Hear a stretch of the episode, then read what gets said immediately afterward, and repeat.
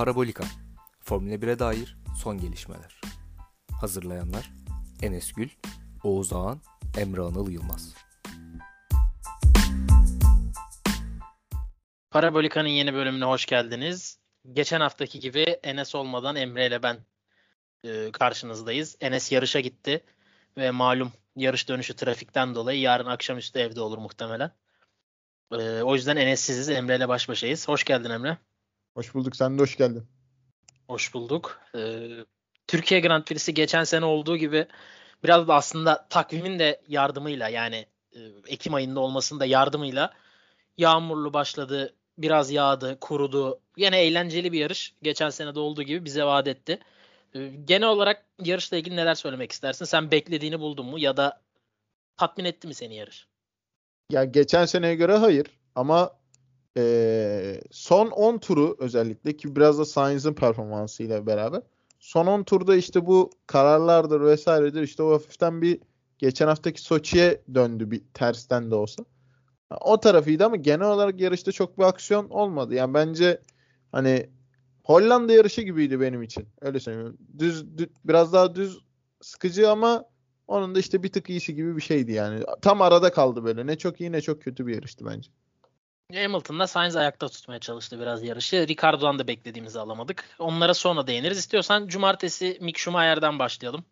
Ee, neler söylemek istersin? İlk, Q, ilk Q2'si değil mi? Yanılmıyorum. Doğal yollarla olan yani. Ha evet. Evet. Diğerinde Doğal cezalar yollarla, falan vardı. Ilk evet, yarışarak ilk Q2'si ve Sainz sayesinde Q2'de sonuncu da olmadı. Hatta hatasından dolayı Russell'a da gayet yakındı. 0.2 saniye vardı yanlış hatırlamıyorsam. Neler söylemek istersin Mick Schumacher özelinde? Haas ya, özelinde de değil. Yani sadece Mick özelinde. Haas özelinde ya bir zaten, gelişme yok. ya zaten Haas bu sene güncelleme falan hiçbir şey getirmedi. Yani araba zaten kötü durumda. O arabayla Q2 yapması hani bunu daha önce de başardı. İşte biraz da şans faktörü de yanındaydı tabii ki ilk başardığında ama bu seferki ilkine göre daha da e, başarılı üstüne koyduğu bir performans ve e, şöyle de bir şey var. Bence bir şeyler kanıtladı. Yani şu arabayla Q2 yapması bunu Russell için söylüyorduk. İlk Kubisalı döneminde Williams'taki. Onda da Q2 kaldığı zaman olay oluyordu. Bu da hemen hemen benzer bir başarı. E, tabii gelecek sene işte değişen kurallarla beraber Haas'ın nerede olacağını da bilmiyoruz. Hani Schumacher'ın bu performansını ne kadar üstüne çıkarıp çıkarmayacağı da belli değil ama bence ilk senesinden iyi şeyler vaat etti. Yani şu anda sezonun bitimine 5 yarış kaldı. Ee, ama şimdiden bence iyi şeyler vaat etti. Zaten takım arkadaşını e, her koşulda geride bırakmayı başardı. Hem sıralama olsun hem yarış performansı temposu olarak da olsun. Ee, ben geleceğini iyi görüyordum. Hani sen de zaten e, Formula 2'de şampiyon olup da kendin de söylemiştin. Hani bir kumaşı var ama ne kadar ilerletebilir diye. Gerçekten de öyle ama e, gelecek sene tabii ki Schumacher'in e, daha da potansiyelini göreceğiz ama ben bu sene özelinde ne kadar tabii az puan alamayacak bir arabada olsa da Schumacher'in çok çok iyi iş başardığını düşünüyorum. Ben ya daha önce de söylemiştim. Schumacher muhtemelen iyi bir noktaya gelecek.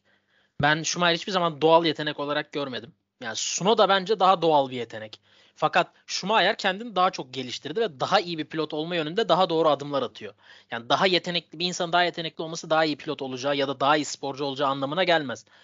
Bu, bu sene de bunun örneği. Yani Schumacher e, ne kadar açık ara en kötü iki pilottan biri olsa da araç performansında da ya, ya 19. ya 20. oluyor normal şartlarda ki bu da gayet doğal. Fakat daha sivrilmesi yani Sunoda'ya ve Mazepin'e göre daha fazla sivrilmesi bunun bence en büyük kanıtı.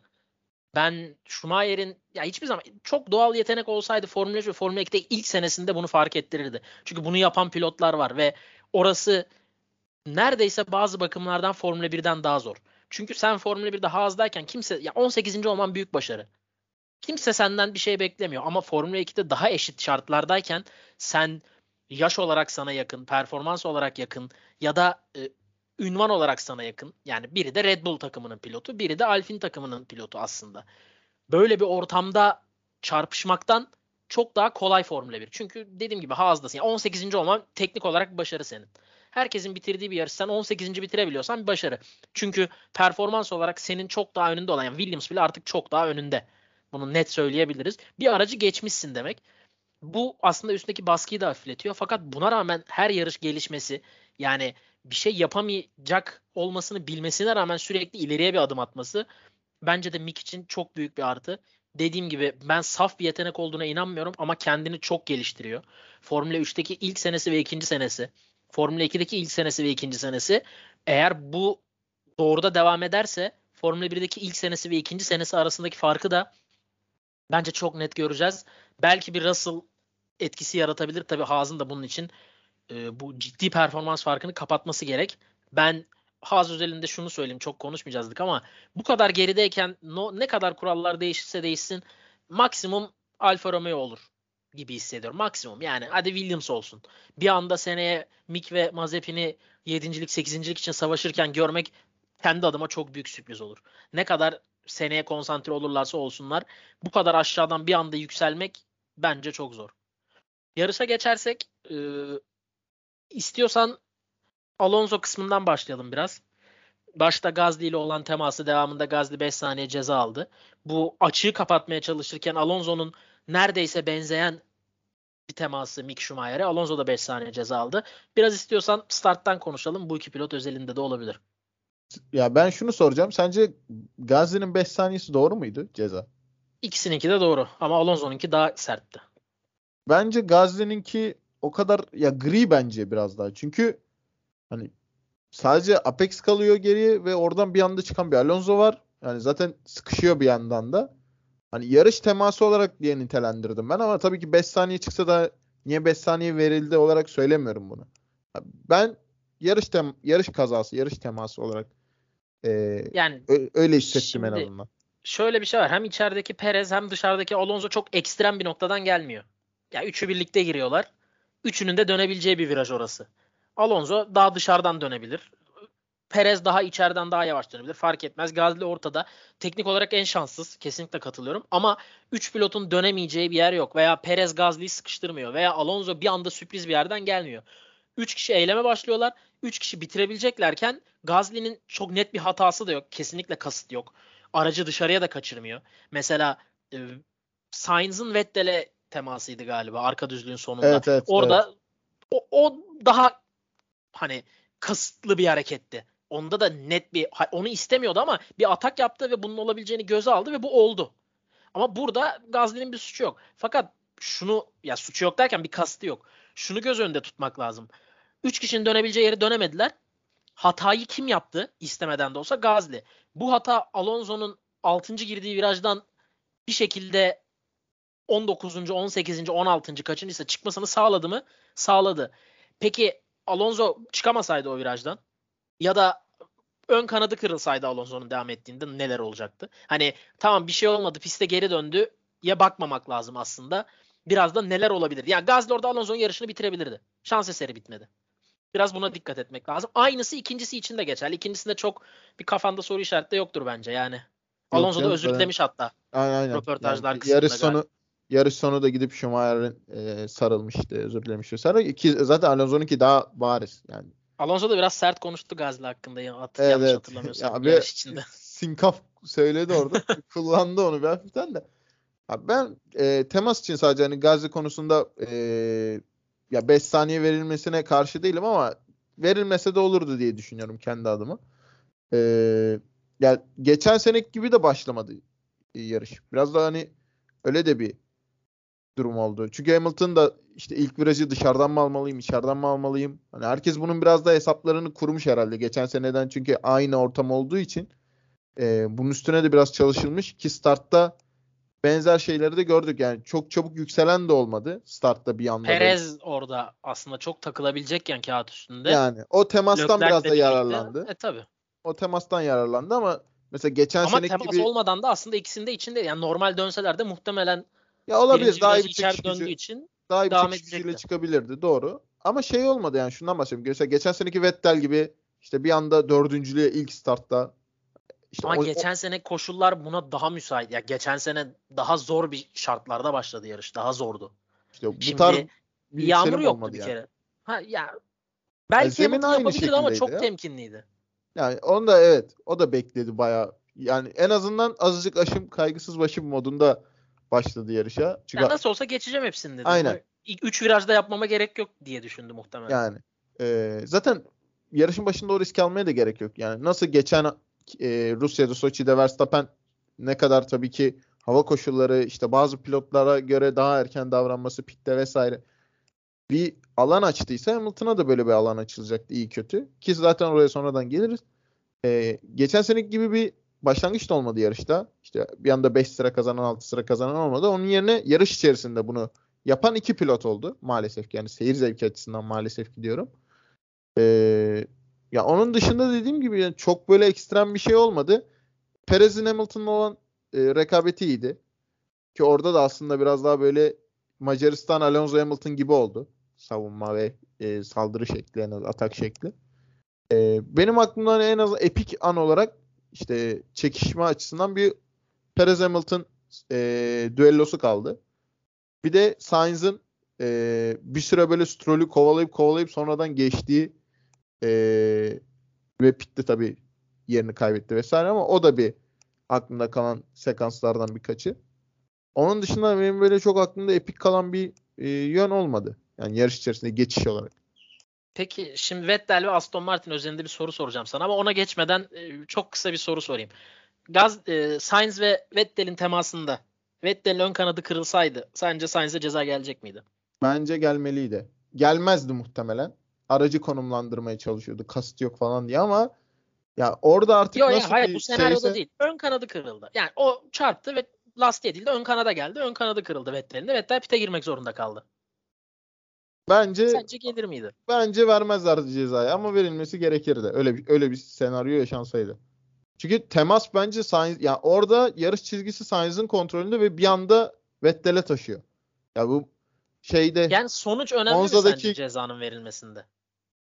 Ya Yani 5 santim öne çarpsaydı ceza alması gerekiyordu. Şu an gerekmiyor mu? Yok, gene her türlü gerekiyor. Ama Sainz'in orada yarış çizgisini kaybedip işte bir anda dönmeye çalışmasından Vettel'e çarpıyor ya Vettel arkada kaldığı için. Oradan dolayı zaten bence verilmesi gerekiyordu yine verilecekse. Yani bilmiyorum. Kendi içimde de çok çözebildiğim bir konu. Fikrini almak için sordum. Ee, ya 5 santim öne gitseydi gerçekten çok daha farklı sonuçlar doğurabilirdi ve yarışın 14. tur diye aklımda kalmış. Çünkü o anda kendi kendime düşünmüştüm. Yanılıyor olabilirim. Ee, 14 diyelim. Vettel'in pite girmeyeceği hatta kimsenin neredeyse pite girmediği bir turda e, bir pilotu pite sokmak zorunda kalabilirdi 5 santim öne gelseydi ve bu sonuçları doğurduğunda da aslında ceza almayı hak ediyordu. Fakat gelmediği için yani 5 santim öne gelmedi. Evet lastiğe vurdu. Tamam kimseye bir şey olmadı. Cezaya gerek yok. Da mantığım çok kabul etmiyor bunu. Yani çok doğru değilmiş gibi hissediyorum. Hani biraz şansa mı? Yani oraya gelirse ceza gelmezse ceza değil mi? Gene Sainz'in yaptığı kontrolsüz bir hareketti nispeten. Yani durman gerekiyordu ve duramadın çarptın. Ha Vettel'in iyi bir yerine denk geldi araç olarak. Bir şey olmadı devam. Olsaydı ceza. Bilmiyorum ve Formula 1'in bunu yaptığını hissediyorum. Çok ya doğru gelmiyor bana. Sanki bir hareket yani mesela şey gibi düşün. Ayağına basıyor futbolcunun. Ayağı kırılmadı, bağları kopmadı, kırmızı kart yok, koptu kırmızı kart gibi. Aslında hareket burada önemli olan. Yani şans faktörüne göre ceza verilip verilmemesi değil. Ki ceza verirse bana çok ağır gelirdi bu hareket özelinde. Fakat diyorum ya sana tersini düşün. Ya 5 santim öne geldiğini düşün. Kanat kırıldı. Pite kimse girmiyorken o an yani gereksiz bir pit yapıyor. Yarışın ne olacağı belli değil. Pite giriyor ekstra ve ön kanat değişikliği zaten sana ekstra süre kaybettiriyor. Hadi pite yakın bir noktadasın. İki viraj sonra gireceksin. Yani bu burada mesela böyle bir senaryoda sence ceza verilmemesi adil olur muydu? Olmazdı muhtemelen. Yani birinin yarışını mahvediyorsun. İstemeden ama Ya o biraz sorumluluk sendeyken. o Ya biraz Avusturya o hatayı o biraz. Avusturya Albon Hamilton olayına benziyor ya hafiften. Şimdi orada da temas vardı ama devam etselerdi Albon işte podyumu kaybetmişti galiba ya da yarış zaferine giderken Yarışı kazanacaktı. Yani orada mesela geri Muhtemelen. düşse, geri düşse, çakıla taş geri düşse onda da muhtemelen ceza çıkmayacaktı. Yani öyle İşte bir durum bu çok doğru mu bilmiyorum. Ben kendi içimde yaşıyorum. Senin fikrini sordum. Yani ha, adam ölmedi devam mı? Bilmiyorum. Çok şey gelmiyor bana. Ya işte Ama emin orada değilim aksi de biraz ters. Yani şu atakta 5 saniye versen kimse kimseye geçemez o zaman. Ne yapacaksın yani? Evet. Çok çelişkili bir durum. Fikrini merak ettim sadece. Ya bence şöyle e, sonuca bağlı olarak da verilebilirdi. Hani işte kanadında bir hasar oluştu. dolaylı olarak veya direkt olarak yarışını sabote etmekten vesaireden hani bunu artık o dönem işte şu anki hakem kurulu inceleyip işte belli bir ceza verilecekse verilebilir. İşte para cezasıysa takıma ayrı bir şey ki bunları da gördük. Yani bu tarz şeyler de oldu. Ee, ama yani şu an işte şey olarak böyle aklıma getiriyorum o e, pozisyonu. Evet işte yarış çizgisini kaçırıyor dediğin gibi bir an toplama, toplarken Vettel'e temas ediyor ki Vettel adamı şikayet ediyor ama ekstra bir şey de gelmedi. bence verilseydi hani kendi adıma söylüyorum verilseydi bir şey demezdim ben. Ha, ağır olurdu diye söylerdik ama onun da bir arası yok. Yani bu ya 5 saniye verilecek ya da hiç verilmeyecek. Ya bir arası olmadığı için böyle e, askıda kalabiliyoruz yani. Böyle bir nasıl söyleyeyim güvenlik boşluğu var diyeyim en azından ya da ceza boşluğu var. Bunu nasıl kapatırlar orası soru işareti. O zaman buradan Aston Martin'e geçelim. Çünkü benim şöyle konuşmak istediğim bir takım. Ben bu içinde bulundukları duruma yaklaşımlarını çok seviyorum. Aston Martin 9. 10. 9. 11. olmak istemedi. Aston Martin eğer tutsaydı farklı bir noktaya çıkacaktı Vettel ve bunu denedi. Bunu deneyecek başka takımlar da vardı. Denemediler. Fakat Aston Martin'i sezon boyunca da bu yaklaşımdan da e, biraz şans eseri de olsa e, Azerbaycan'da bir podyum çıktı. Gene birçok yarışta olmaları gereken yerin önünde bitirdiler. Bu yaklaşımla hep. Yani kaybedecek bir şeyimiz yok. Hani biz Sebastian Vettel cephesi, Aston Martin cephesi 11. olmak istemedi. Çünkü 11. de 0 puan alıyor, 18. de. Ve sen Haas gibi bir 11.likle atıyorum başka 0 puanı olan bir takımın önüne geçmeyeceksin. Hani böyle saçma bir şey de kovalamıyorsun. O kadar yavaş bir araç değilsin. Ve bu deneme e, kesin inanılmaz başarısız oldu. Yani Vettel'in hayatında attığı en zor turlardan biridir. Hani biz acı çektik izlerken. Fakat denenmesi gerekiyordu. En azından kimsenin aklında bir soru işareti kalmadı. Yarışta birisi kuru zemin lastiğiyle orta hamurla bir tur atmayı denedi. Yarışın sonlarında olsa tutacaktı muhtemelen. O kısımda denemek riskti. Ama Aston Martin benim gözümde bu riski alabilecek takımlardan biriydi ve aldıkları için ben takdir ediyorum. Ne kadar başarısız olsa da ki her risk başarıya ulaşmıyor. Sen bu deneme ve bu Aston Martin'in bu hafta sonu için çok fazla bilmiyorum bir şeyler söylemek ister misin? Çok ekstrem bir hafta sonu değildi ama bu deneme ve Aston Martin'in bu yaklaşımı üzerine neler söylemek istersin? Ben orta hamurdan ziyade yumuşak hamur bekliyordum. Çünkü bu tarz şeylerde tabii ki daha pist daha kurumamıştı. Sadece belli yönleri, belli dilimlerinde belli seviyede bir kuruluk mevcuttu ama işte genelde... taktiğin de taktiğini yaptılar. Hani evet. şimdi pist hem kurudu. Yumuşak buradan yarışı bitirtmez. Bir de üstüne orta hamur. Yani Aynen bir de ortayla fazla değil. düşündüler. Çok fazla ya düşündüler. Çünkü çünkü bunu e, hatırlarsa 2019 Almanya'da da yaşadık. Verstappen işte pite girdiğinde galiba orta hamur takmışlardı. Sert hamur da olabilir. Tam hatırlamıyorum. Şikayet etmişti. Gene aynı Orta böyle ıslak bir zeminde. ben de. Böyle ıslak bir zeminde niye silik lastik vermediniz diye bir serzenişte bulunmuştu. Şimdi evet biraz daha erken denediler ki bunu Vettel'e de sordular. Galiba orta hamura geçmek de Vettel'in fikriymiş. Yani öyle bir Muhtemelen. Ben de e, onu söyleyecektim. Duymadık ama bence Vettel karar vermiştir orada. Aston Martin'e bırakmamıştır Çünkü, böyle bir karar. Yani kuru zemine geçmek ister misin diye sordular. Hani deneyelim mi diye. O da evet dedi yani. Zaten Vettel de kabul etmiş bu denemeyi. Ya ondan yana bir sıkıntı yok. O da diyebilirdi. Ya bir şey olur puan alalım.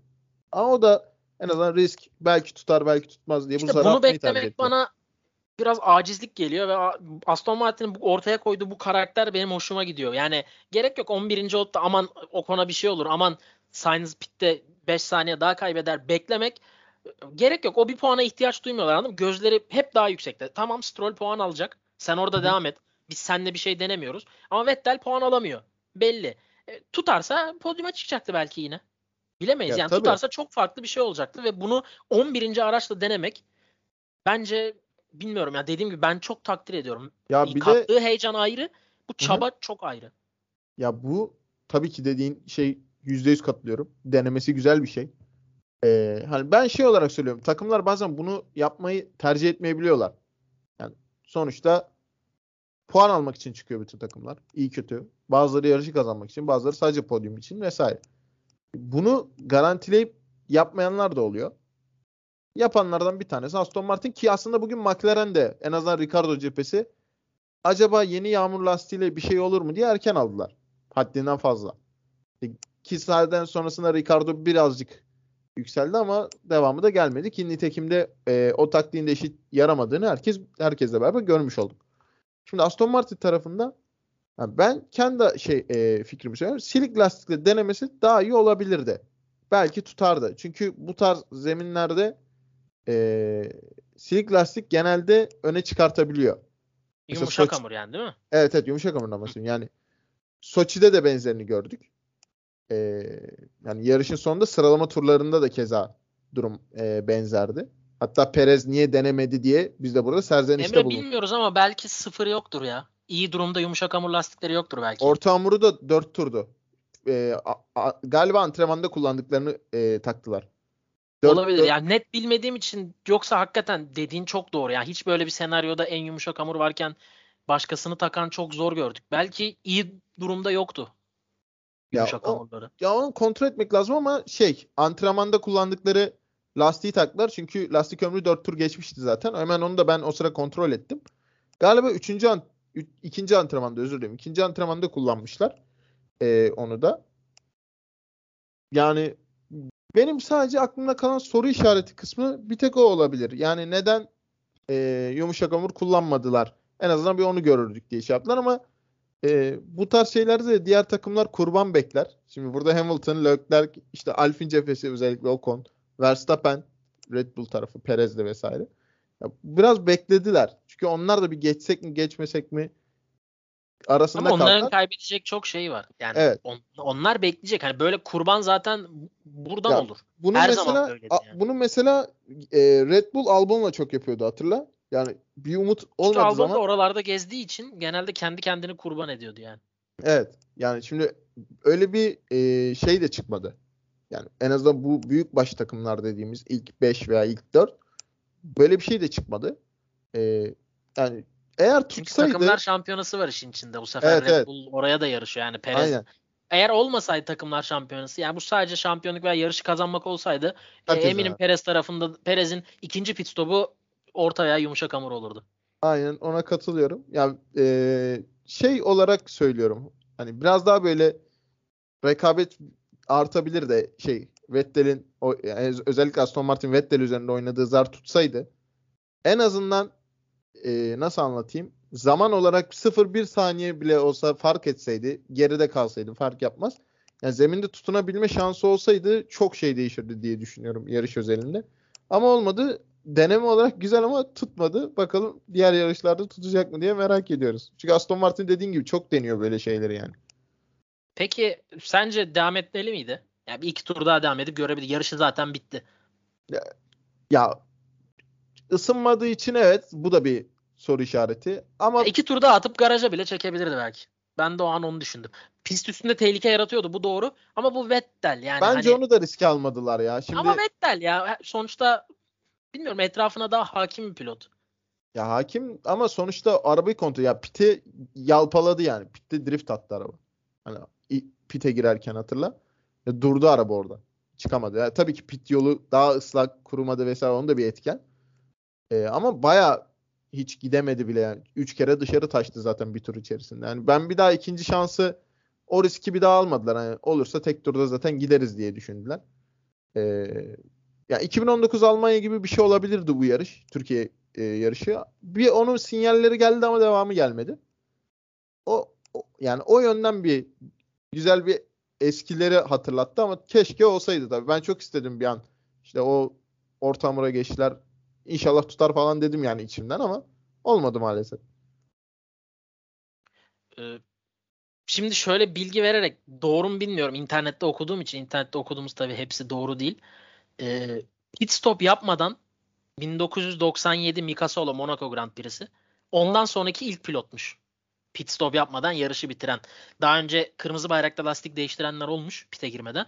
Ama hiç pit stop yapmadan Ocon 10. bitirdi, puan aldı.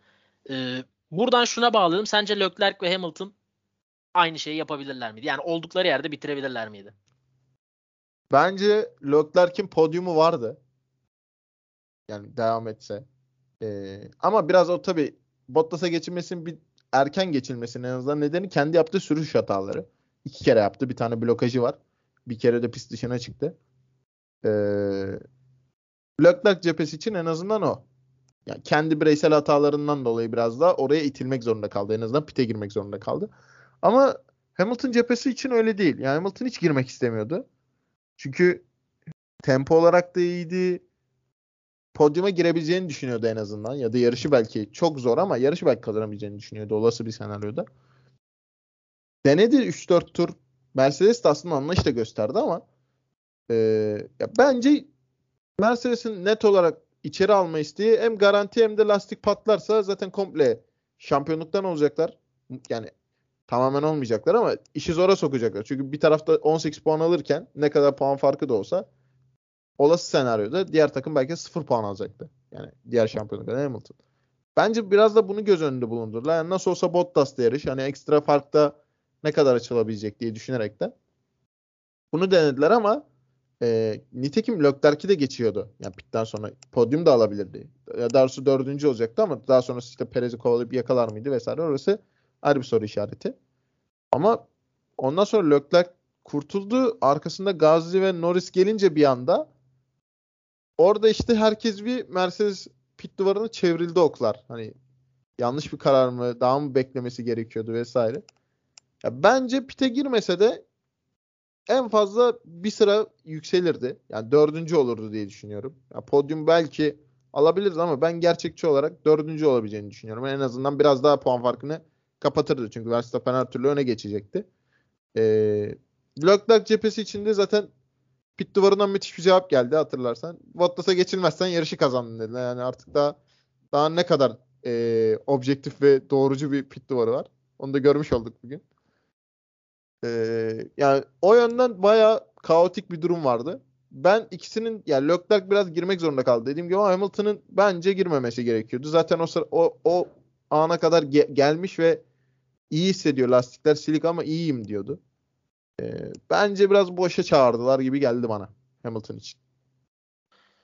Ben şöyle söyleyeyim. Eğer pite girmeselerdi ben e, çok yakın bir bitirişle özellikle e, Hamilton ve Leclerc ben 3'ü dedim grupta biz WhatsApp grubunda konuşurken ama Perez muhtemelen gelemeyecekti oraya. Verstappen 2'ye çıkacaktı ve muhtemelen Hamilton son bir iki tur Leclerc'i yakalayacaktı. Ben, şimdi patlama ben her zaman söyledim. Yani patlatma riski varsa ayrı. Ama Mercedes bir kere bile buna değinmedi. Ferrari de değinmedi. Fakat hani daha çok Hamilton'ın bu lastik diyaloğunu daha çok duyduğumuz için Mercedes üstünde duruyorum. Hiç değinmedi bize yansıyan kısımda. Ve bunu Hamilton'ı pite girmek için ısrar ederken bile bu kozu kullanmadılar. Hani tehlikede izleseler Hamilton muhtemelen tamam diyecekti. Hiç ağızlarından bu çıkmadı. O yüzden ben bu senaryoyu eleyerek konuşacağım bundan sonrası için.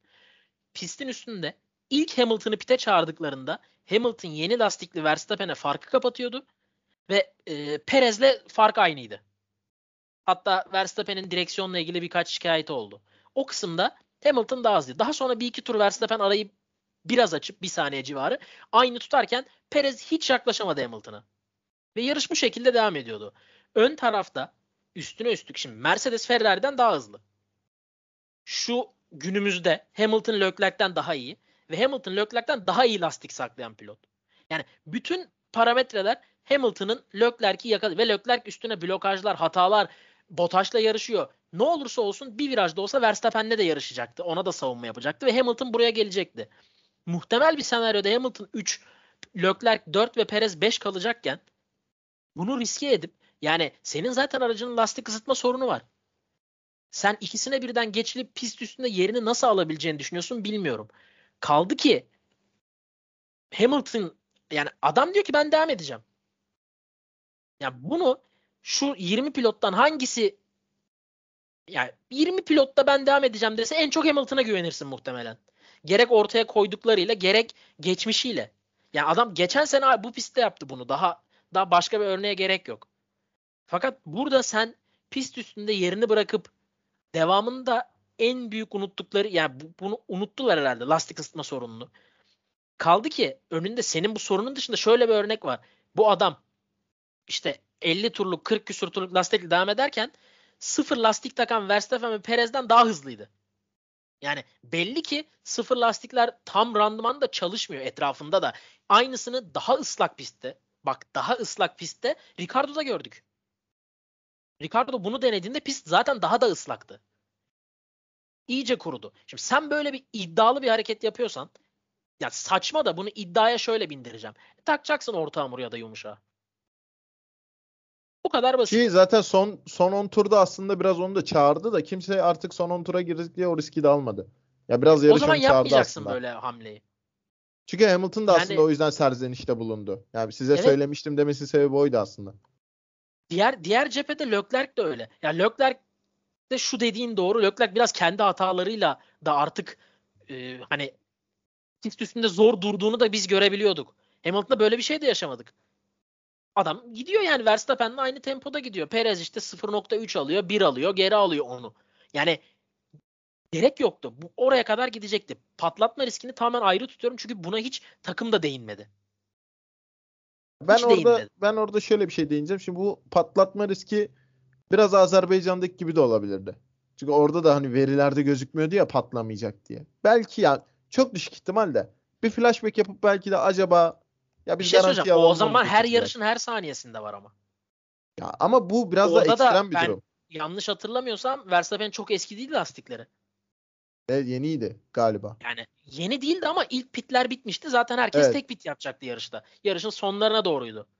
Yani herkes Evet. tek yapacaktı ya da herkes iki yapacaktı. ikinin sonuncusu. Öyle bir senaryo vardı. Yani bu bu şekilde yaklaşırsan hiçbir şey yapamazsın. Umuyorum öyle yaklaşmamışlardır.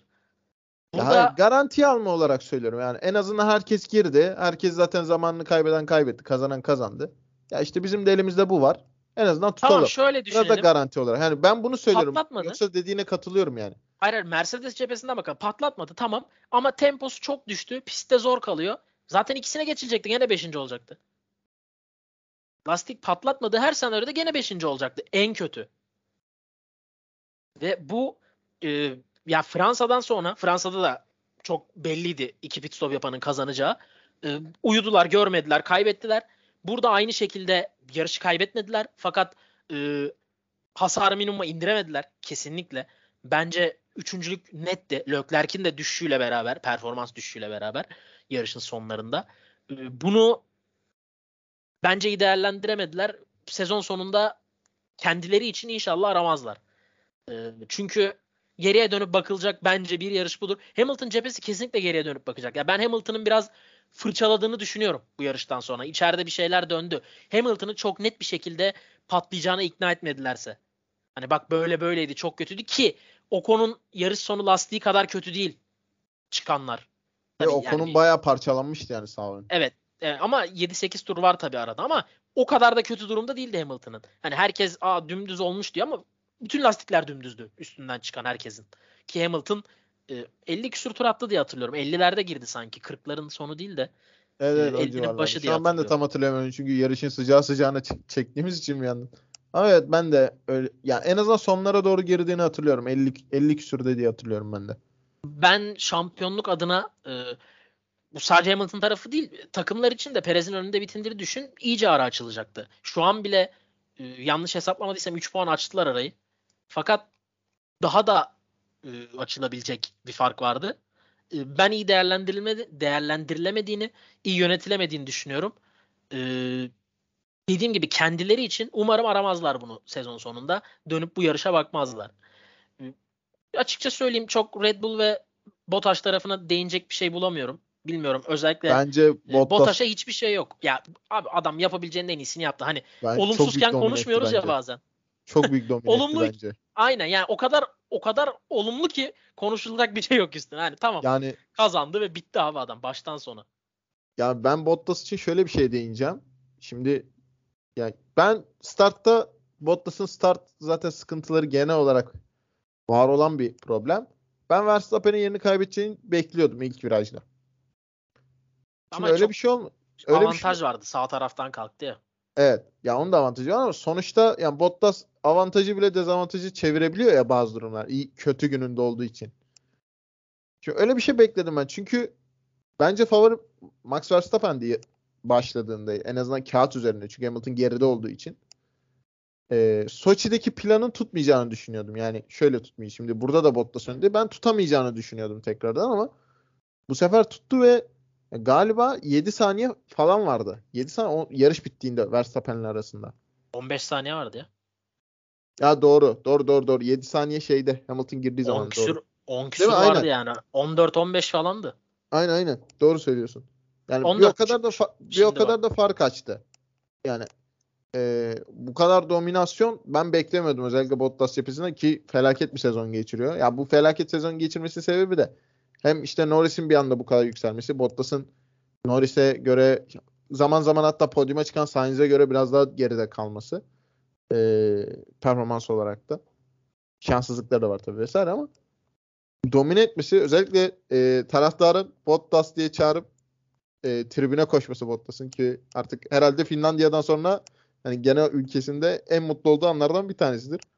E, bir de öyle bir jest yapılmış oldu. Yani, bence jübile zaferiydi. Yani ben yani ekstrem bir durum olmadığı sürece çünkü Hamilton da ceza aldığı için Bottas polde başladı.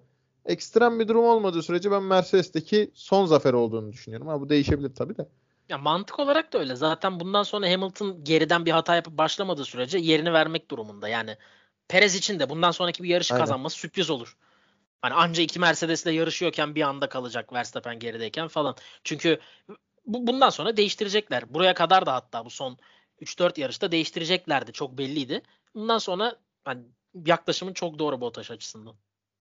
Ee, onun dışında yani ben biraz şeye hatırlattı. Yani tabii iki hafta öncesi direkt Monza McLaren gibiydi. Bottas. Yani çünkü tamam işte geride kaldı. Gene ee, yetişti bir şekilde Leclerc ki tek hiç şey yapmadı. Yani zorlanmadan geçti. Tempoyu belli bir seviyede tuttu. Ne bıraktı ne azalttı. Özellikle yarışın başı için.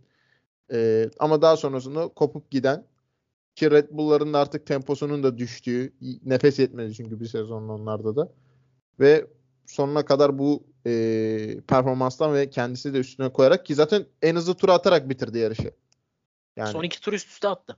Yani ki bir de finişte atıyor yani finişte atmak da foto finişte özellikle atmak da daha büyük başarıdır.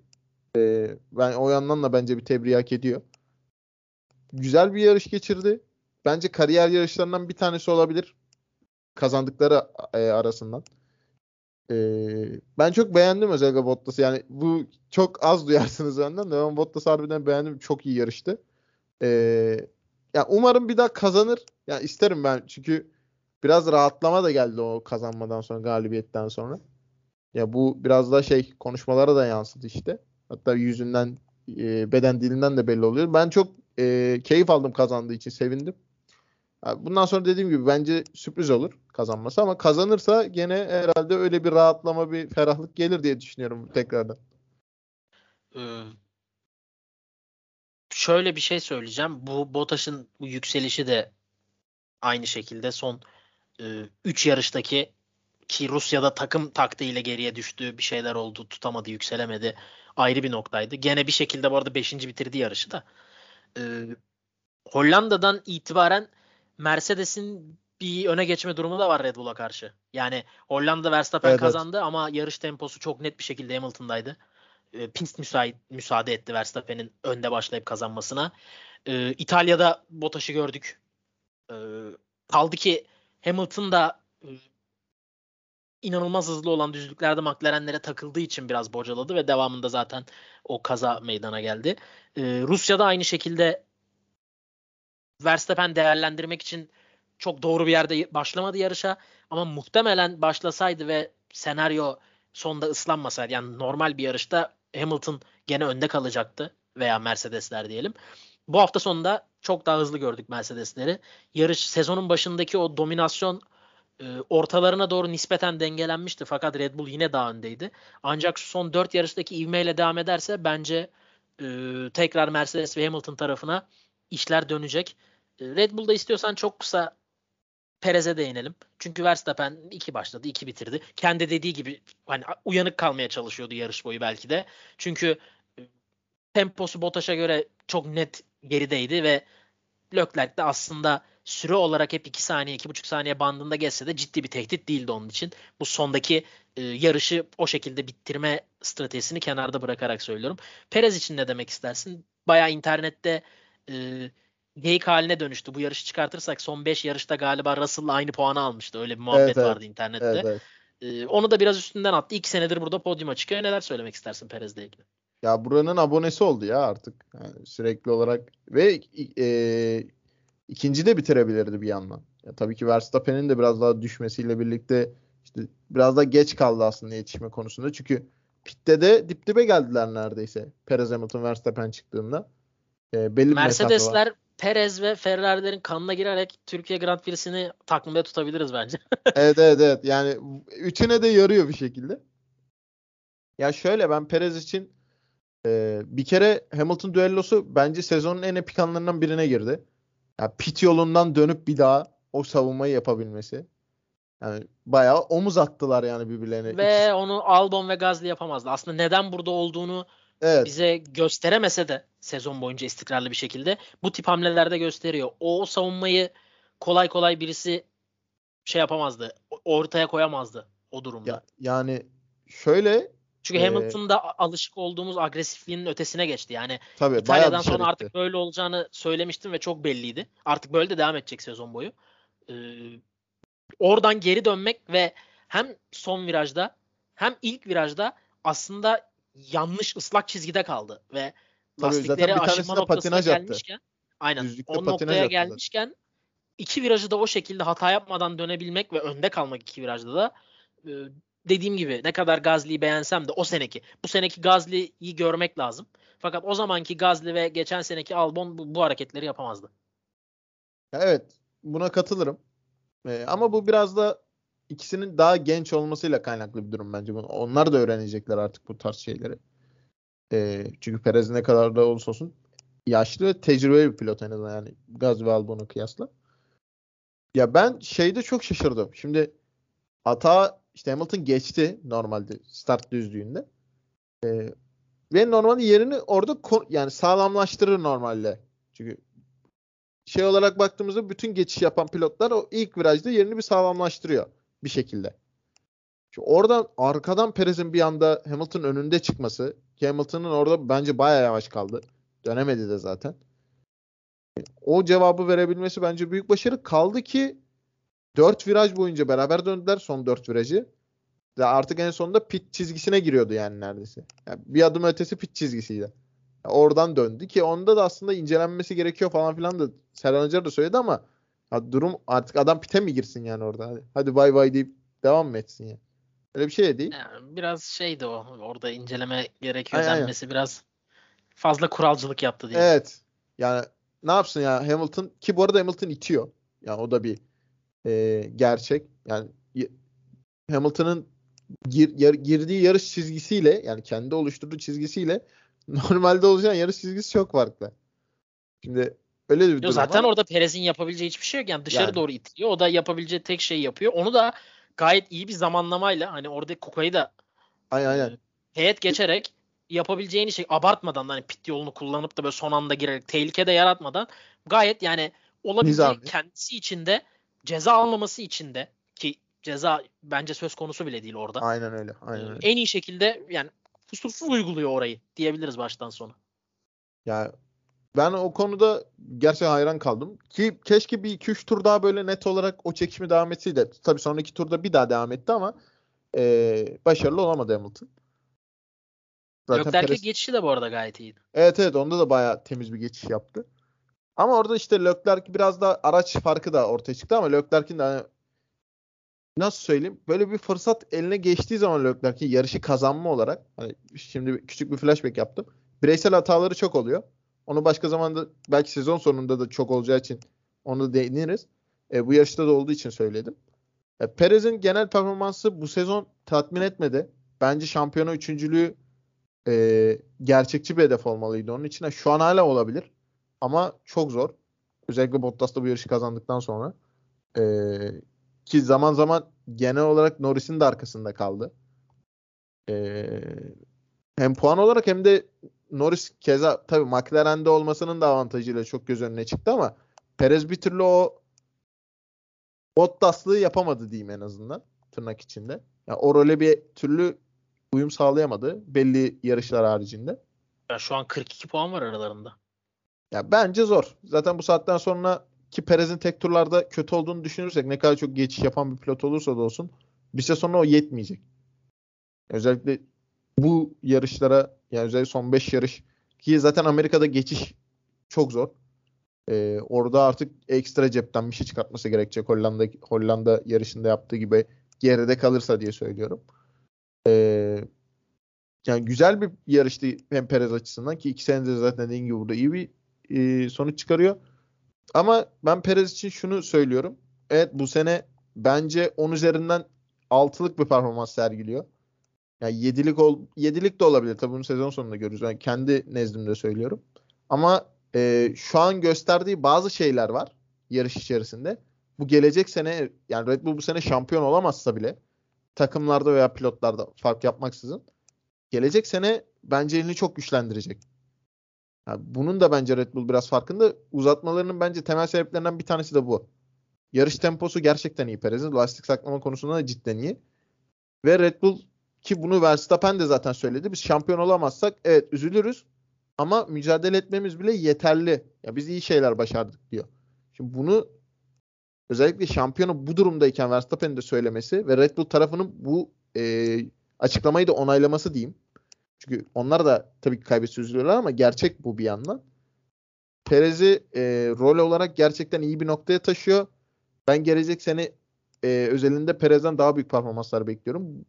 Dediğim gibi bu sene gösterdi 2-3 tane net epik anlardan. E, ama gelecek sene ben çok daha iyi Perez göreceğimizi düşünüyorum bu seneye kıyasla. Çünkü çok şey vaat etti. Evet tek tur hala zayıf ama yarış içerisinde çok şey telafi edebiliyor. Ee, bakalım en azından hem önümüzdeki yarışlarda hem gelecek sene için neler göreceğim ben çok özellikle bekliyorum Perez açısından. O zaman gelelim e, bilerek sona bıraktım. Doğruyu söylemek gerekirse. Çünkü bence hafta sonunun takımı olabilirler. Ferrari 2 yıldır aynı şekilde burada. Yani muhtemelen 23 yarışlık bir Türkiye Grand Prix'si takvimi ve hafif de yağmurlu böyle. Ferrari'nin hayalindeki senaryo olabilir. Çünkü e, Leclerc cephesi ayrı. Yani zaten üçüncü başladı ki teknik olarak dördüncüydü. Yani en hızlı dördüncü araçken dördüncü bitirdi diyelim cumartesi özelinde. Ee, diğer tarafta inanılmaz bir yükseliş. Biz bunu kayıt bittikten sonra seninle geçen hafta konuşmuştuk biraz Sainz, Ferrari ve gelecekteki evet, evet, Leclerc evet. üzerine etkisini. Ee, bu şimdi burada o kadar uzun uzadıya konuşamayız ama biraz daha benim tarafıma olumlu sonuç doğuracak bir hareket oldu. Hem günün pilotu seçilmesi hem e, 20'den başlayıp 8'e gelmesi ve e, çok istikrarlı yani çok temiz yarıştı. Bunu geçişlerden bağımsız olarak söylüyorum. Sürekli pist ıslakken özellikle hani kuru yere daha çok tutunması gerekirken sürekli geçiş yapmak için doğal olarak ıslak tarafa çıkması ve Vettel'le olan temas dışında bunların hiçbirinde hata yapmaması e, bence çok çok göz doldurdu diyebilirim. Bu e, bence Ferrari'nin beklediğinin de ötesinde sezonda devam ediyor. Yani sezonun sonuna geldik ve sadece yarım puan önünde Leclerc'in. Bu sadece şöyle söylüyorum. Çünkü bu yarış başında daha da açıktı fark fakat 20. başlayıp 8. olduğu için 4. başlayıp 4. bitiren bir Leclerc var. Daha doğrusu hani 3. başlayıp 4. bitiren. Ee, buna rağmen yarım puan hala önde devam ediyor sezona. Ee, bilmiyorum bence çok etkileyici ve bu takımdaki ilk yılı olduğunda söylemek gerek. Diğer pilotların özellikle Ricardo'nun Monza'yı bir kenara koyarsak ne kadar zorlandığını, Sunoda'nın ne kadar zorlandığını ya da Vettel'in Azerbaycan'ı kenara koyarsak ne kadar zorlandığını. Yani şöyle söyleyeyim şu an fark ettim Vettel sadece 4 yarıştan puan alabilmiş. Ki bunların biri Monaco. Yani o pist Monaco olmasaydı orada da çok daha beşincilikten geride puan alacaktı. Bir, bir iptal olan Macaristan'ı var. var. Bir iptal olan Macaristan'ı var. oldu. Orada da yani oldu. Hani yapacak bir şey kendi hatası değil ama takım olarak ortada bir hata var. Bu bunun sonucu gerektirir. Yapabilecek bir şey yok. Ee, neyse hani diğer pilotların yeni takımlara geçen diğer pilotların yaptıklarına bakınca bence daha da etkileyici. Özellikle Ricardo ile kıyaslayınca. Ya tabii. Şimdi ben de e, sezon başında biraz zorlanacağını bekliyordum ki söylemiştik de bunu. Ama e, Sainz'da da şöyle bir durum var. Şimdi geçen sene de McLaren'le şimdi Norris de yıldız olarak gözüküyordu. Süperstar. Geleceğin şampiyonluk adayı. Onunla da Sainz önünde bitirmişti Norris'in. Şimdi burada da Leclerc'in önünde. Leclerc'te de aynı şeyler konuşuluyor ki Ferrari yapıyı biraz da onun üzerine kuracak. Öyle gözüküyor Red Bull'dan ayrılış süreci ya da işte daha sonra bir Hı. anda koltuksuz kalması Renault'da falan da muhtemelen bunların hepsine baktığımızda hak ettiği değere en az gören pilot bu griddeki. Yani bunu çok net söyleyebilirim. Evet. Bütün takımlardan e, hani biz bir anda Ricardo'yu bulduk. Sainz gidiyor muhabbeti bile olabilir. Sainz daha önce açıklandı ama hani arka Hı. planlarını, detaylarını bile bilmiyoruz.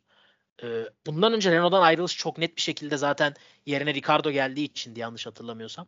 Evet. Ondan önce Red Bull alt yapısından çıkartılışı var e, ya da kendi ayrılışı bilmiyorum ki kendi ayrılışıysa da e, Red Bull'un ona karşı tutumundan dolayıydı. Şu anda Perez yerinde Sainz'i görseydik bence hem gelecek için hem bu sene için çok daha farklı olurdu. En basitinden böyle de bakabiliriz. Tabii. Ee, kesinlikle hak ettiği değeri görmüyor. Bu seneden sonra bence işler onun lehine birazcık değişecek.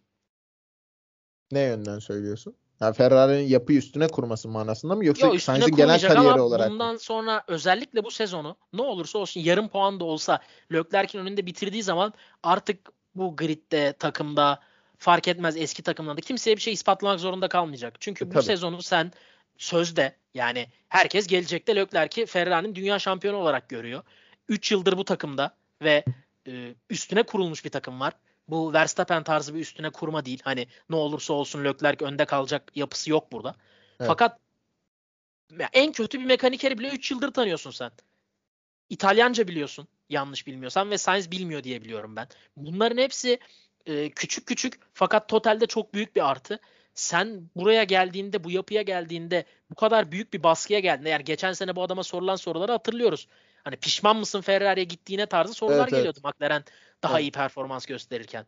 Yani buralardan dönüp 3 Ki Ferrari şu an şampiyon üçüncüsü değil mi? Yanlış bilmiyorsam. yok. Şu an üçüncü oldular galiba. Bence olmadılar. 10 puan kapattılar sadece. 26.5 oldu ve 7.5-8 puan gerideler yanlış Ha, bilmiyorsam. tamam. O zaman gene de yaklaşmış oldular bir yönden. Tamam. Tabii yani şu performansa bakarsan Ricardo'nun sayesinde McLaren arayı açamadı. McLaren çok net daha hızlı 3. araç aslında. Ki Norris de kötüydü Ama- bugün.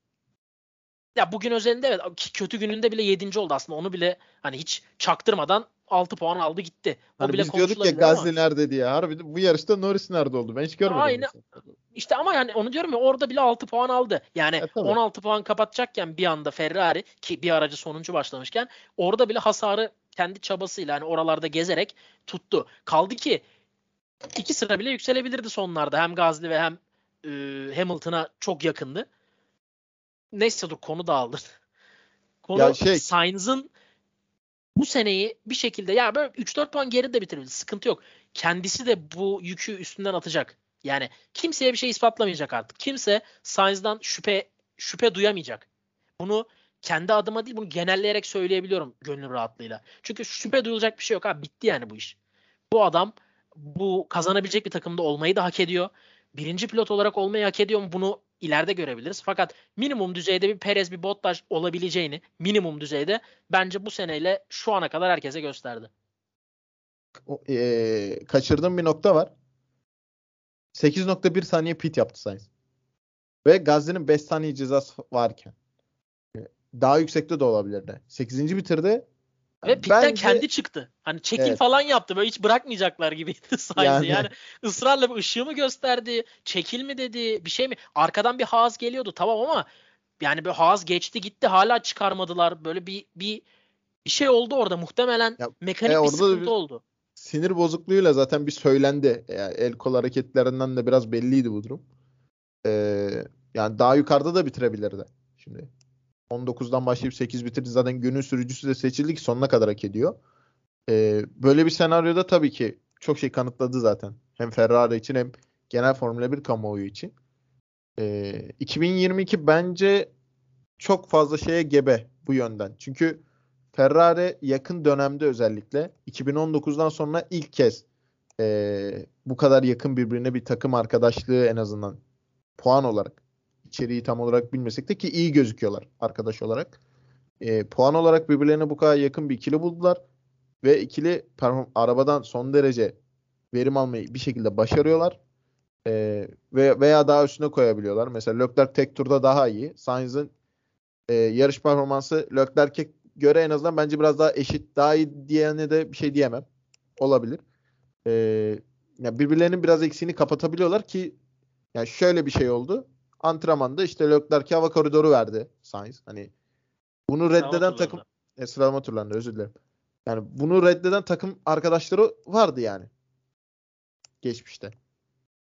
Ben Evet. orada şunu daha ileri götürmek istedim de e, olabilir miydi? Bence Sainz performans olarak Q3'e kalabilirdi. Ve bunu Q3'te E, tabii. yapsalardı m, yani Verstappen'in önüne geçebilirlerdi bence. Ne olabilir ama Bunu biraz- deneyebilirlerdi. Yani Sunoda'dan ve Stroll'den hızlı olabilirdi bence. Bence kesinlikle Q3'e girebilirlerdi. Çünkü şöyle ya en kötü Sainz Q3'e kalmış olsa yani yumuşak hamurla diyelim attı turu. Q3'e kaldı. İşte Q3'te de atıyorum sadece Leclerc'i e, öne bir- 0.069 var Verstappen'le Leclerc arasında. yani. Ki zaten Gazli'yi de şey e, geçtiği anda şeyi var. E, iki araç görüntüsünü yan yana koyuyorlar. Son 3 virajda Gazli'yi yetişip geçiyor Leclerc. Yani son 3-4 virajda Ferrari daha hızlıydı mesela Alfa Tauri'den. E, o yönden de biraz daha nasıl söyleyeyim bir artısı oldu. Q3 için söylüyorum. Ya aracı en azından daha fazla kullanabilirlerdi dediğin gibi Leclerc'i öne çıkarma açısından ama buna çok yönelmediler. Bence biraz da e, hem ara aracı biraz daha korumak istediler hem de yarın ne olursa olsun hani lastik avantajı vesaire. Ha, bunları da bir yandan düşünmüş olabilirler. Ama e, baklar hani Leclerc eleniyor bari çıkaralım. Bir hava koridoru ki e, 8. viraj çıkışında galiba hava koridoru olarak kullandı ve sonrasında zaten Ferrari orada zaman kazandığı için devam etti ve Q3'e kalmayı başardı. Ya bunu en azından sağlayabilmesi takımın ne kadar Ferrari pit duvarı hala sorunlu olursa olsun takım içerisinde bu düzeni sağlanabilmesi e, bence önemli. Büyük bir e, artı en azından Ferrari için. Çünkü çok basit 2019 Singapur'u hatırlıyorsun Vettel'in kazandığı yarış. E, yeri vermesi söylendi. Yaklaşsın öyle vereyim. Yaklaşıyor yer verilmiyor vesaire. Hani bu tarz durumlardan çıkamıyorlardı. Yarışmayın diyorlardı. Yarışıyorlardı. Yani hiç takımı hiç dinlemeyen bir ikili vardı. Yani ne kadar tamam yarış içerisinde tabii ki bir rekabet olurdu vesaire ama burada öyle de değil. Mesela Avusturya'da işte Leclerc 7.ydi galiba. Sainz arkadan geldi. Geri çekeceksin dediler. Direkt geri verdi. Yani hiç bu yönde e, bir şeyler çözümlenmiş en azından bu ikisi arasında. E, Emre bunlar- ama şöyle burada bence biraz daha detaylı düşünmen lazım. Lafını böldüm ama Yo, yo, şu tamam. konuya girmem lazım bu noktada. Şimdi hadi beraber el ele verelim. Ferrari'yi eski günlerine getirelim. Tamam. Getirdiğinde beraber dünya şampiyonu olamayacaksınız ama. Evet. Ya orada beraber tabii ki ikiniz bir şey hadi beraber el ele yarışı kazanalım olmayacak. Ve birisi iki yarış kazandığında üçüncü yarış diğerine hadi bırak o kazansın o dedirtemeyeceksin. Yani burada aralarında bir işte Leclerc geldiği sene Avusturya'da Verstappen şey e, Vettel'i geçirmediler ya. Geçecek daha Evet, evet. sezonun ilk yarışı. Yerini koru dediler. Leclerc de bir şey diyemedi. Ya da yapamadı. Ya Burada şimdi öyle iki pilot da yok. Yani bunlardan biri aman Leclerc abin senden daha iyi, Sainz abin senden daha iyi bak o dünya şampiyonu değil. Bu iki pilotun da birbirinden daha iyi olduğunu ikna edemezsin. Pist üstünde Hamilton Bottas durumuna düşmeden. Şimdi hadi yüksel, Ya Verstappen Ricardo da olabilirler kolay. bence. Lafını kestim. Ya Verstappen Ricardo gibi de olabilirler. Ha yani işte şunu diyorum. Hadi beraber yükseltelim. Öndekileri yakalayalım. Tamam. işbirliği yapalım. Tebrik ederim. Sen üçüncü oldun. Sen ikinci oldun. Bunlar güzeldir. Ama sadece bir kişinin birinci olabileceği ve iki arabanın oraya yarıştığı yere geldiğinde bu iş böyle devam etmeyecektir. İşte o zamana kadar Leclerc'in hani oraya iş geldiğinde orada ben olacağım mesajını vermesi gerekirken ya şu ana kadar veremedi. Bu kadar net. Bundan sonra Şu işler değişebilir. Bundan seneye farklı olabilir. Tamam ama ben şu ana kadar kısmı konuşuyorum. Ve şu ana kadar ki kısım aslında Leclerc'in bu mesajı en rahat verebileceği noktaydı. Yani takıma yeni gelmiş rakibin sen yıllardır buradasın. Kafasına vurup bu takımın birinci pilotu benim demen gerekiyordu bence. Ve bu yolda da böyle inanılmaz şanssızlıklar yaşamadı Macaristan hariç. Monaco'da kendi hatasıyla start alamadı. Bunun için ne Ferrari'nin ya tamam Ferrari bir parçayı kontrol etmemiş. O ayrı bir nokta. Ama sen o kazayı yapmasaydın bunların hiçbiri olmayacaktı. Ya senin hatandan kaynaklanan e, hatalar silsilesi sana start aldırmadı. Macaristan ayrı. Orada Bottas, Stroll bir anda herkesi biçtiler. O da oldu yani. O ayrı. Onun dışında ama aman ne şanssızlıklar geldi çocuğun başına durumu da yok. Ve şu yani şimdi dikkat ettim. Perez'le eşit sayıda podyuma çıkmış Sainz. Ve Perez bu yarış yakaladı. Ya ikisinde üçer podyum var. Karşı tarafta Leclerc'in bir podyum var. Bunlar Leclerc'in en büyük artısı olabilecekken şu an nötr gidiyorlar. Ve bundan sonra işte dediğim gibi 10 puan önde bitirsin Leclerc sezonu. Bir artı yazmayacak. Ama yazması gerekiyor sen şampiyonluğa gittiğinde takıma diyeceksin hani beyler yani geçmişe bakın. Bana bakın. Ve birisi yarış kazanacaksa o ben olacağım. Ve bunu Sainz'e da takım rahat diyebilecek. Ama sen bunu yapmıyorsun şu an. Yapman gereken kısımda. Benim değindiğim nokta bu. İşler kızıştığında sen o kafasına vurabilen adam olacakken olamadın şu ana kadar. Ve bundan sonra olman daha da zor mantık olarak. Çünkü seneye de Sainz'in ikinci yılı olacak. Ya o bence bu sene özelinde şöyle bakıyorlar. Genel ikisi için de söylüyorum. Zaten Ferrari'de hedef 2022 ve 2023.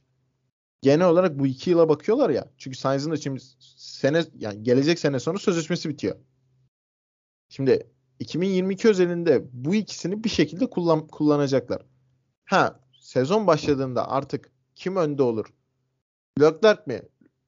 5 yarış bitti. Leclerc Sainz'dan 20 puan önde mi? Ya da işte Sainz 20 puan önde mi? O döneme göre artık şekil alınacak. Öyle bir senaryo olursa ama şu an normal şartlarda hala Leclerc'in üzerine kurulu bu plan.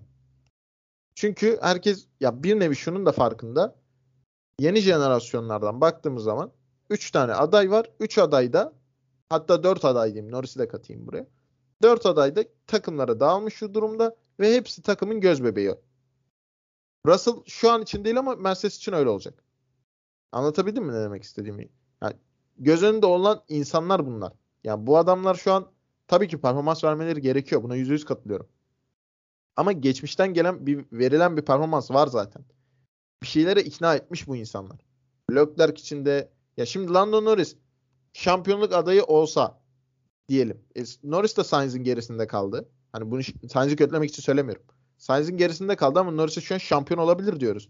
Bir şey olacaksa onun üzerine kurulmalı diyoruz. Yani Russell Hamilton'ın gerisinde kalacak, kalabilir ya da kalmayacak belki de bilmiyoruz ama gene söyleyeceğiz. Ya Hamilton yaşlanmış olacak vesaire. Ama biz gene şunu söyleyeceğiz. Evet tamam. Hamilton işte 7 kez veya o dönem kaçıncı şampiyonluğuysa şampiyon ama artık bu adam şampiyonluk adayıysa bir şey kanıtlaması gerekiyor. Herkes bunu söyleyecek zaten. Ama bu adamlar bir şeyler ikna etmişken ki takımları takımlar bu adamların üzerine artık plan kuruyorlar. Barrichello sorusu Sainz'e bu yüzden soruluyor. Ya bu Barrichello olmaya hazırlan demek için değil. Yani oluşacak durum bu. Hani buna ne nasıl tepki vereceksin sorusudur aslında. Yani ben bundan bahsediyorum. Ki, bu durum nasıl oluşacak? İşte yani zaten şu düşün. an belli. Kim bak şimdi şu an grid'in en iyi iki pilotu kim? Hamilton diyoruz değil mi? Hamilton'la Verstappen şu an. Tamam bir dakika dur. Hamilton diyelim. Ee, 80 küsür puan önünde takım arkadaşının. Diğeri kim? Verstappen diyelim. 130 küsür puan önünde takım arkadaşının. Geleceğin şampiyonluk yıldızı kim? Norris dedik. Ee, 50 puan önündeki e, hani bir tane yarış galibiyeti var. Onun dışında bir istikrar da yok. Aslında e, totalde 50 puanın üstünde de bir fark var sezon boyu. Diğer tarafa gelelim. Russell takım arkadaşını çok daha az puan aldıkları için bir tane bu arada e, gereksiz bir podyumu var. İki katından fazla puan almış takım arkadaşının. Hani benim demek istediğim bu. Geleceğin şampiyonluk adayı Leclerc diyoruz. Tamam ben hala buna katılıyorum. Ama senin en fazla fark yaratabilecek... Ya bu yılı geride bitirmesi Leclerc'e eksi yazmaz. Ben seninle hem fikrim. Ama bu sene ona artı yazabilecek bir seneydi. Ya sen artı yazabilecek ha, fırsatı bir seneyi... değerlendirmedi. Ona kabul ediyorum. Onu diyorum. Artı yazabilecek bir seneyi Sainz'i sen Barrichello yapabilecekken ya şimdi seneye tamam araç kazanıyor diyelim. Bir yarış bir aldı, bir yarış bir aldı. Ferrari de Leclerc'i istiyor. Ne yapacaksın Sainz'a? Ne diyeceksin? Ya sen biraz dur mu diyeceksin? Kim dinler seni? Ve şu ana kadar gördüğümüz performans. Bak bu sene özelinde konuşuyorum. Leclerc Sainz'e seneye bunu dedirtebilir mi? Bence dedirtemez. Leclerc hala daha yetenekli, daha potansiyeli olan pilot olabilir. Ama bu seneye baktığımızda bize bunu gösteremedi. Ve dediğim gibi bu sene ona eksi yazmayacak ama çok büyük artı yazabilecekken hiçbir şey değişmedi. Ve tekrar söylüyorum ortada böyle inanılmaz şanssızlıklar böyle işte o e, Ricardo'nun son senesi gibi Verstappen'e karşı. Adam iki yarışta bir yarış dışı kalıyordu zaten. Nasıl yarışsın Verstappen ya da herhangi biriyle? Bir yarış yapıyor, bir yarış yarış dışı, bir yarış yapıyor, bir yarış motoruna bir şey oluyor. Bir yarış yapıyor, bir yarış işte Verstappen'le çarpışıyor. Bir şey oluyor yani. Ya, tüttüren Ricardo gözümün önüne geliyor sürekli ya. O ha işte ya sürekli yok arabanın yanından yürüyerek pite dönen bir Ricardo geliyor benim de aklıma. Sürekli.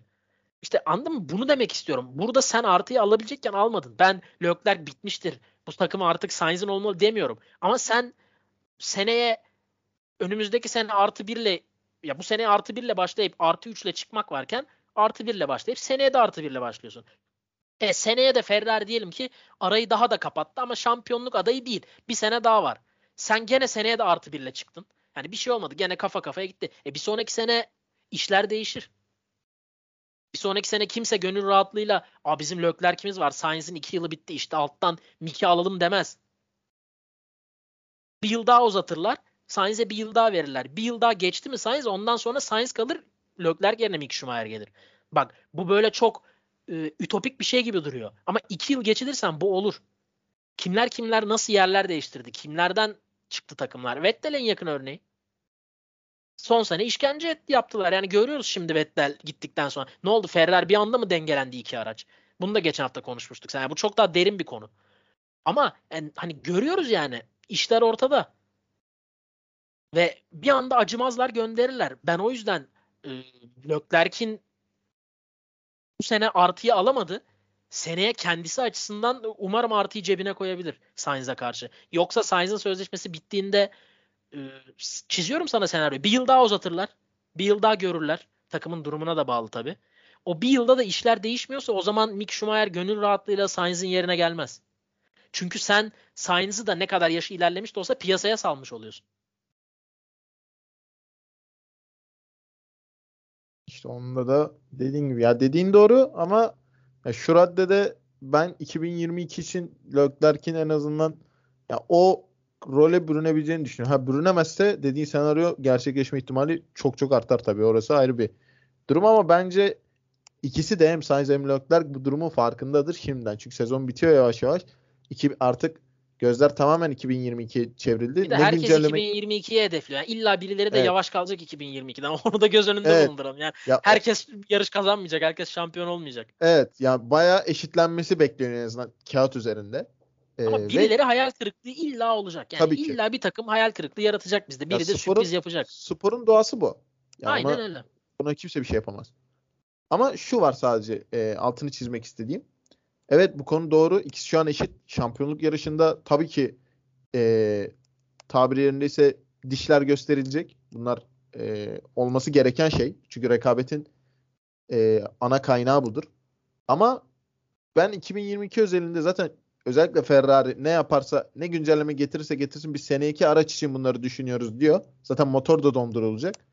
E, tamamen o dakorda biraz da hani bunların denenmesinde e, bir şeyler belli oluyordur. Yani en azından gelecek sene içinde pilotlar pilotlarla konuşuluyordur. Şu şu olacak, bu bu olacak diye. Bu plana ne kadar sadık kalınır? Tabii ki pist üzerinde belli olacak bir şey bu. Ama en azından belli bir kağıt üzerinde plan vardır, program vardır. Ki Ferrari'den bahsediyorum. Bunu söylerken benim de bir gülesim geliyor hafiften ama ya bir plan program vardır ama e, ne kadar uygulayıp ne kadar devam edecekler orası tabii ki gelecek senenin e, sorun olacak en azından. Ama bu yarış özelinde tekrardan döneyim Türkiye için.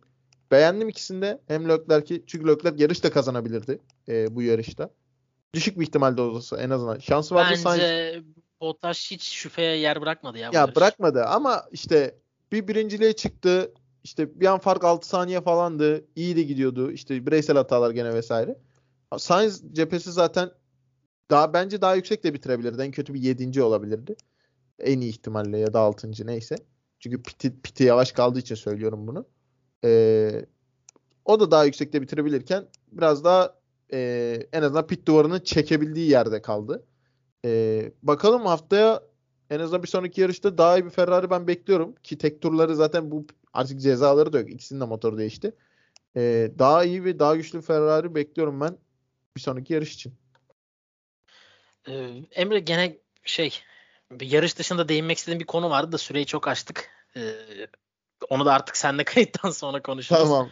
Tamam. Ee, Enes'siz gene bir programın sonuna geldik. Umuyorum evet. Amerika Grand Prix'sinde artık Oraya da gitmez ya herhalde.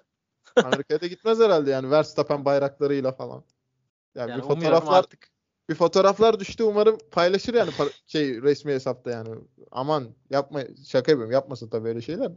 Onun için tarafsız, iyi bir deneyim. Tarafsız kimliği zedelenmesin. Tabii tabii tarafsız kimliği. Ya biz burada söylüyoruz şimdi şey teşbihte hata olmasın yani. Dediğimiz gibi umuyoruz Amerika yarışından sonra öncelikle ne kadar düşük bir ihtimal de olsa Amerika yarışı yapılır ve sonra biz de e, tam kadro burada oluruz diyelim. Biz dinlediğiniz için teşekkürler. Kendinize iyi bakın. Hoşçakalın. Hoşçakalın.